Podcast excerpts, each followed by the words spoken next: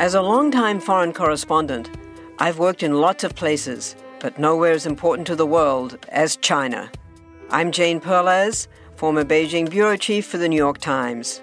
Join me on my new podcast, Face Off US versus China, where I'll take you behind the scenes in the tumultuous US China relationship. Find Face Off wherever you get your podcasts.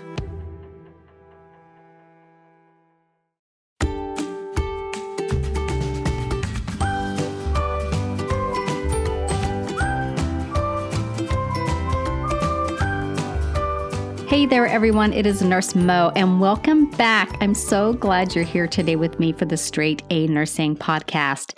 Today is episode 71, and we are going to be talking about seizures. But before we get into that, I wanted to just give a quick listener shout out to a podcast fan from Australia. And if you know me, you know how hard it was for me to not take on an affected Australian accent and say mate at the end of that sentence. So I think that was because I watched that Crocodile Dundee movie way too many times back in the 80s. So our friend from Australia says, This is exactly what I was looking for. I've been searching high and low for a podcast on all things nursing, and straight A nursing has been exactly what I was looking for. Mo talks slowly and calmly, making it easier to process and understand all the helpful information and covers all areas. And then she goes on and on. It's a really great review. So thank you so much for that. And she ends it by saying, Thank you so much for providing such an in depth but not too complicated podcast series that is informative and enjoyable. So I just want to say back to you, thank you so much for rating and reviewing the podcast, friend from Australia. And if you are out there and you are interested in getting a listener shout out, go to iTunes. Apple Podcasts and leave a review, and maybe I'll give you a listener shout out on an upcoming episode. So, today, again, it's episode 71, and we're talking about seizures. So, if you guys are like me and didn't have a medical background, maybe you're thinking seizures are really rare and only occur in people who have epilepsy. Well, that's what I definitely thought before I was a nurse. My Knowledge of seizures was basically what happened on TV and in the movies. But actually, seizures are, I wouldn't say they're common, but they're certainly not uncommon. They've got multiple causes and can present in a lot of different ways. So, in this podcast episode, we'll talk about the basics of seizures, how they're treated, and seizure nursing interventions to keep our patients safe. Because with seizures, Safety really is the name of the game. So, when you're developing care plans or working with a patient in the hospital who has seizures or a seizure history, as long as you're always thinking patient safety top of mind, you're going to do well and take excellent care of these patients. So, we'll start by just talking about what a seizure is. So, seizures are sudden and uncontrolled electrical disturbances in the brain, and these can range from mild disturbances to ones that are life threatening. So, when a patient has recurrent seizures, which is considered at least two or more, then we say that the patient has epilepsy. So, what causes seizures in the first place? So, like I mentioned at the beginning of this episode, seizures really can happen for a lot of different reasons. So, in addition to the patient just having that epilepsy, that predisposition for seizures. They can occur when the patient has a brain injury. So maybe they were involved in an accident, hit their head, got a brain injury, definitely could have seizures as a result of that injury. Any kind of stroke could put the patient at high risk for seizure. That would be either your ischemic stroke, which is that clotting stroke, or that bleeding or hemorrhagic stroke. Both kinds can put your patients into that risk category for having a seizure. Hyponatremia, which is a low sodium level, extremely high risk for seizure in this instance. Alcohol withdrawal, and we're going to be doing an episode on alcohol withdrawal coming up in episode 75. So if that interests you, check back in a few weeks and listen to that. It's going to be incredible. Also, methamphetamine use, hypoxia, the brain not getting enough oxygen can put the patient into a seizure. Brain tumors, any kind of space occupying lesion can make the patient have a seizure. And then there's medications that lower that seizure threshold. And a really great example of meds that do that and lower that seizure threshold are antidepressants. So now let's talk about the different types of seizures. So there's two main types of seizure. And these are your generalized seizures and your focal seizures. So we'll talk about generalized seizures first. And within that broad category, we have several subtypes. So the first that we'll talk about is that tonic clonic seizure. This is also known as the grand mal seizure. This is what you have probably thought of when you thought about seizures in the first place. So if you've watched a movie and someone's having a seizure, they're always having the tonic clonic type, more or less. So in this type of seizure, the patient will abruptly lose consciousness and their whole body will stiffen and shake. They could lose control of their bladder, their bowels, bite their tongue, and thrash about very violently and uncontrollably. So remember when I mentioned patient safety? Very, very key here with this type of seizure. We want to definitely keep this patient safe because they could have an injury very easily. And then we have tonic seizures. So, this type of seizure will cause the muscles to stiffen, and that's usually going to be the muscles of the back, the legs, and the arms. So imagine if your patient is standing and they have a tonic seizure. What do you think could happen? Definitely high risk for falling down. So even though they're not necessarily having that thrashing about that's in the tonic clonic type, they can be very high risk for falls if that seizure occurs while they're standing or even while they're sitting. So again, you're always thinking patient safety. The next type of seizure we'll talk about are the clonic seizures. So, in a clonic seizure, the patient's going to have repeated rhythmic jerking of the muscles. This is often the face, the neck, and the arms. Then there's myoclonic seizures. These typically will have a very sudden onset of brief twitches or jerks of the legs and the arms.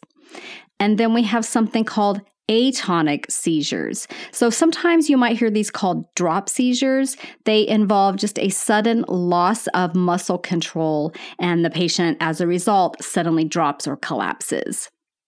And then the other type of generalized seizure is an absence seizure. And you may also hear this one called petit mal seizures.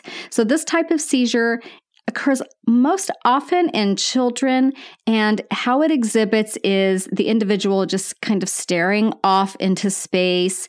They may have subtle body movements. Sometimes there's no body movements, but if they are present, it's typically eyes blinking or lip smacking.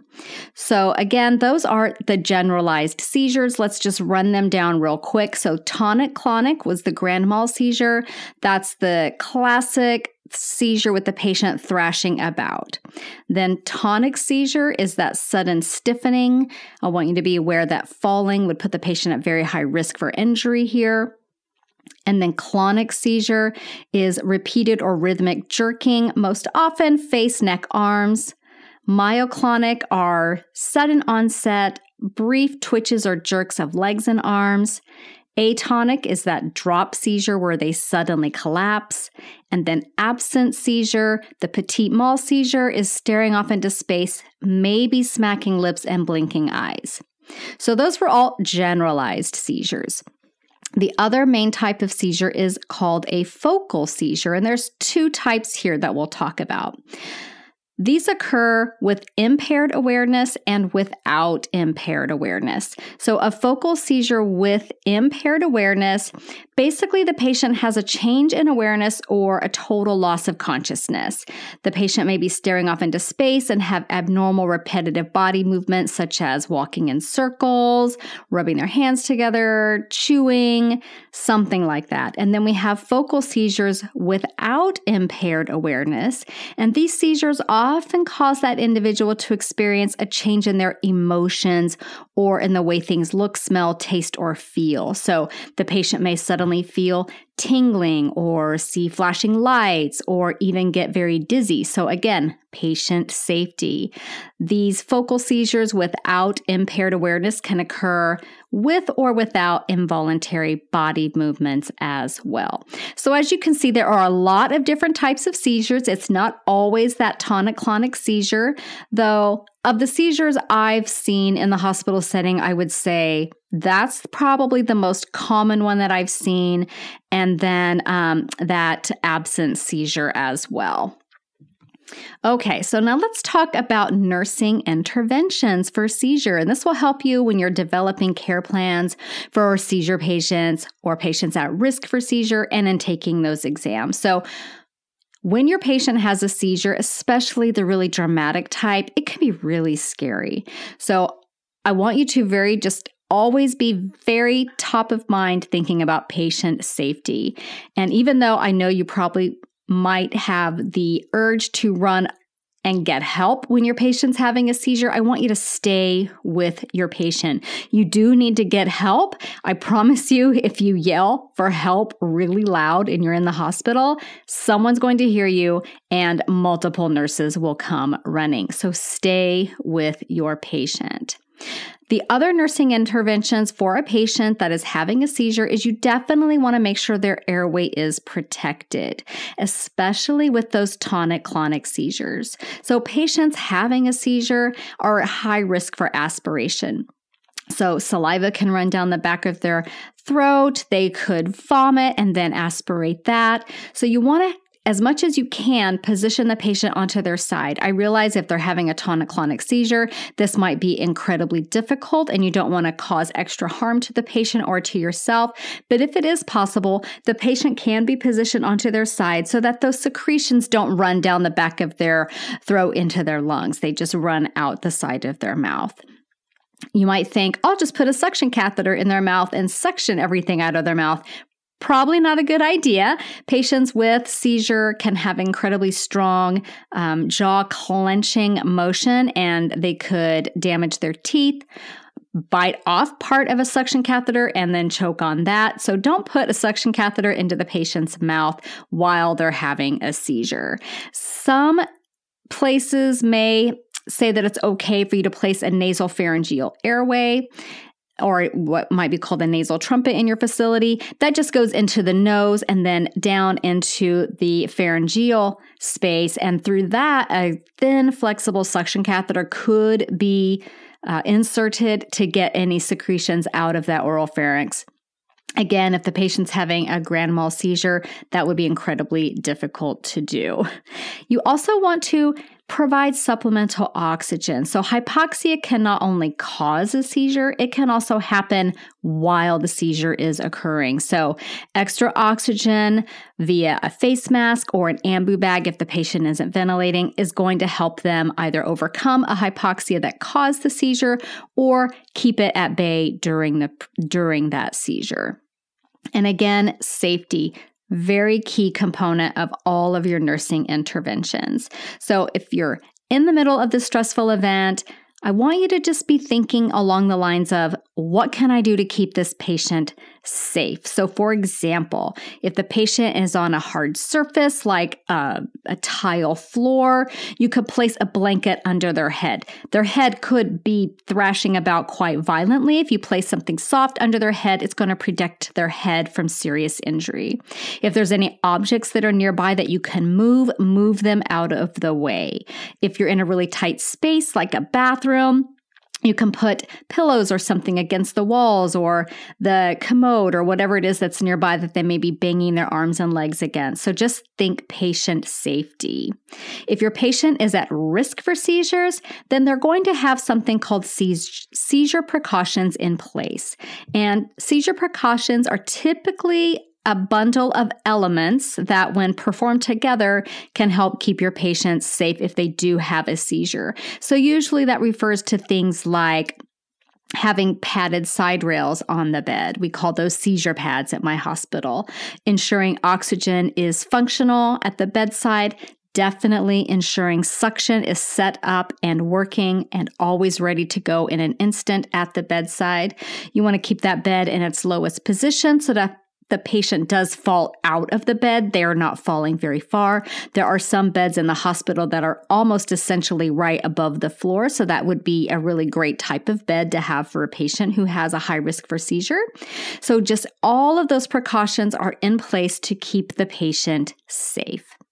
And then we can give medications during the seizure to stop it. And typically, the MDs will order a benzodiazepine of some kind, like lorazepam, midazolam, or dia, uh, diazepam. So, Ativan, Versed, or Valium are typically ones that you'll see ordered for during the seizure.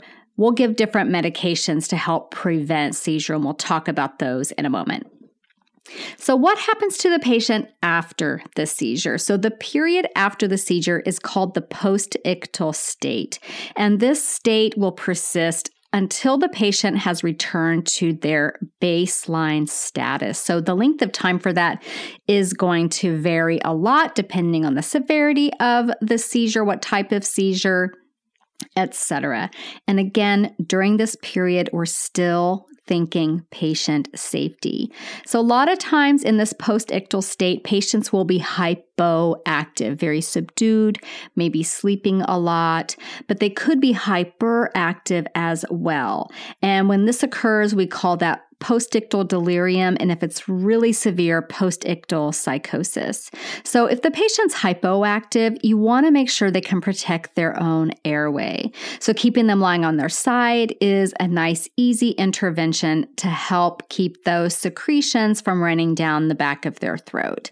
The patient could be very subdued and withdrawn, like I said, showing signs of lethargy, detachment, and again, extreme sleepiness is not uncommon.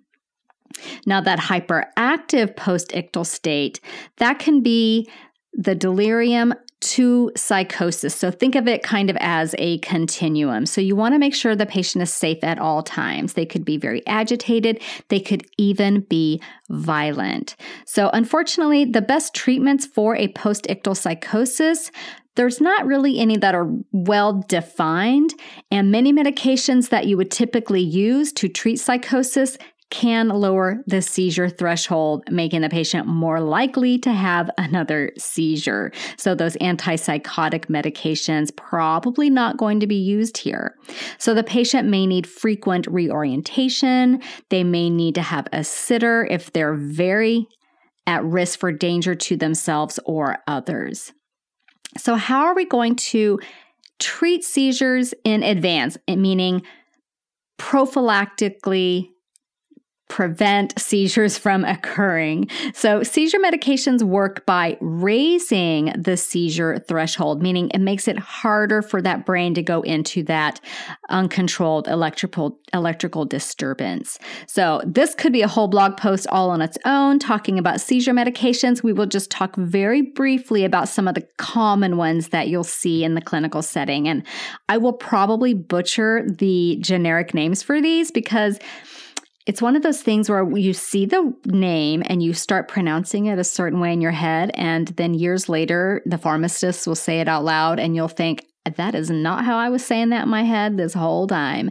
So that's why I just wanted to warn you guys. I may be pronouncing these differently than how you will hear them in clinical. But the first one is levetiracetam also known as Keppra. The reason I can't pronounce levetiracetam is because I always just call it Keppra because that's a heck of a lot easier to say. So, this is a medication that is available in IV form and as a pill. So, after the patient's had a neurological insult, let's say they've had a stroke, and the neurologist is going to start them on Keppra to prevent seizures from happening. So, the patient may still be very neurologically subdued or unable to swallow right after the stroke. So they're going to start on their Keppra as an IV medication and then transition to PO medication when they can swallow pills, or maybe they get a feeding tube place and then they can get it through um, their feeding tube as well. Just know that Keppra can cause dizziness, fatigue, and weakness. So it's definitely one of those medications that if your patient is starting on it for the first time, you want to make sure that they don't take their Keppra and then go do anything that could be dangerous for them if they're suddenly overcome with dizziness, fatigue, or weakness. And then another drug that you'll see quite common is phenytoin. Phenytoin, See, can't pronounce it. Dilantin. How about we call it Dilantin? So, Dilantin is used for treatment of tonic clonic seizures and complex partial seizures. So, Dilantin will enter the breast milk and cross the placenta. So it's not likely to be used in patients who are pregnant or breastfeeding. Some really common side effects with Dilantin are ataxia. It can cause low blood pressure. It can cl- cause double vision, nausea, and gingival hyperplasia. So that last one, that gingival hyperplasia is really common side effect. And it seems to be the one that will be on the exams. And basically, what happens is the gums get very inflamed and causes them to lose their teeth and maybe even more than just inflamed. I'm looking at the word hyperplasia and I'm thinking that's more than just inflammation. The ultimate end result is that the patient loses their teeth. I also want you to be aware that dilantin or Toin, if I'm saying it right, can cause a severe dermatologic condition called Stevens Johnson syndrome. And then another drug that I will mispronounce is fosphenytoin, also called Cerebyx. So, this drug is used for short term control of generalized seizure if the patient's not really able to tolerate dilantin. So, the side effects are pretty common, including that Stevens Johnson syndrome potential. So let's talk very quickly about seizure and pseudo seizure. And this came up at work the other day. So it is definitely something that you'll hear people talking about. So if you hear a patient's seizure activity described as a pseudo seizure, I do not want you to think that that means the patient was faking their seizure. Absolutely not the case. Fake seizures are their own thing altogether. A pseudo seizure is simply a seizure that was caused by a psychological problem, not a neurological problem. It's considered a non epileptic seizure. It is just as real, and the risks to the patient are just as real. So, the treatments for pseudo seizure will vary. Rather than giving drugs to the patient to raise their seizure threshold, Pseudo seizure is treated by addressing that underlying psychological problem. So, patient may get therapy, may get prescribed antidepressants or any other medications aimed at treating that underlying disorder. So, let's talk just really quick before I close out about what it is like living with a seizure disorder. A book that I had to read for my pediatric course, I believe is when I had to read it, was called The Spirit Catches You and You Fall Down. And a lot of you may have already read this book. If you're interested in hearing what seizure disorder life is like for a family of a child, check out this book.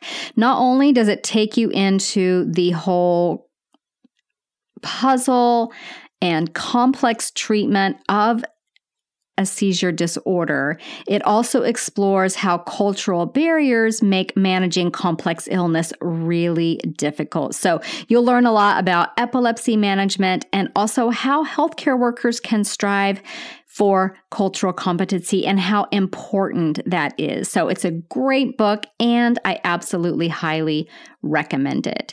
So that does it for us today for talking about seizures. I hope that was helpful to you.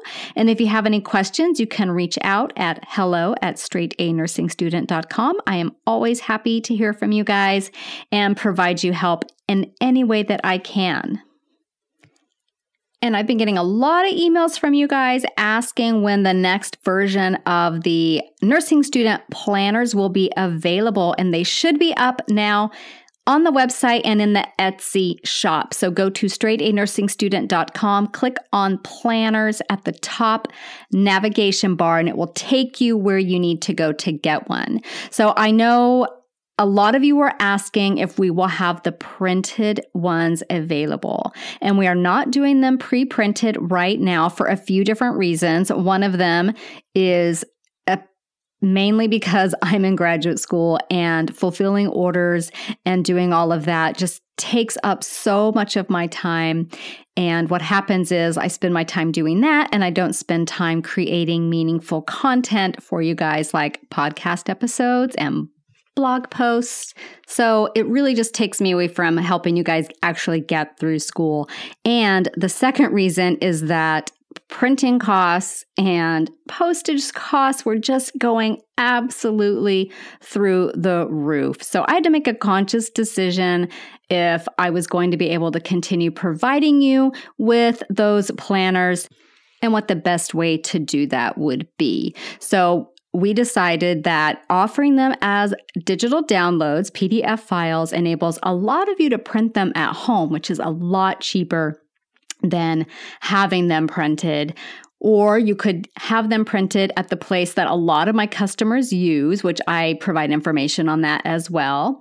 And some people just download them or upload them rather to their iPads and use them that way. So this is really enabling us to continue offering them and giving you some different options for how you use them. So they will be available as PDF downloads they should be available now. And then the other format that we're working on is an optimized for GoodNotes or Notability iPad usage form. So keep an eye out for that. It won't be out just yet. It will be coming a little bit later because it's a little bit more of a technological learning curve, but it is something that we are getting together.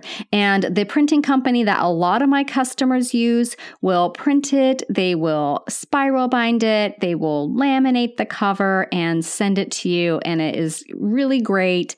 And so if you're looking for information about that, I'm sure there's some reviews on Etsy from people who ha- that had done it that way.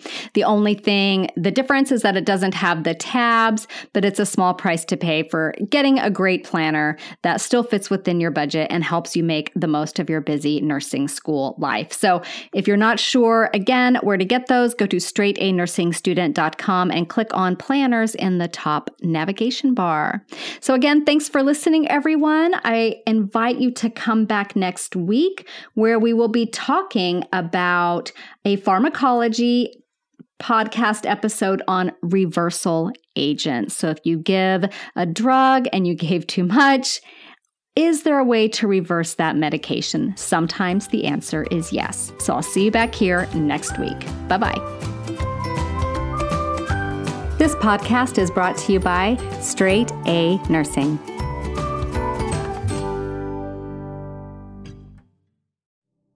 Do you find it hard to sleep at night?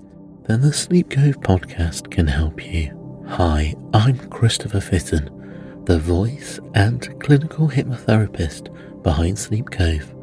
Sleep Cove features sleep hypnosis, meditations, and bedtime stories all designed to help those of you who struggle at night to achieve a restful and peaceful night's sleep. Search for Sleep Cove on Apple Podcasts or Spotify and see why Sleep Cove helps millions of people sleep deeply all night.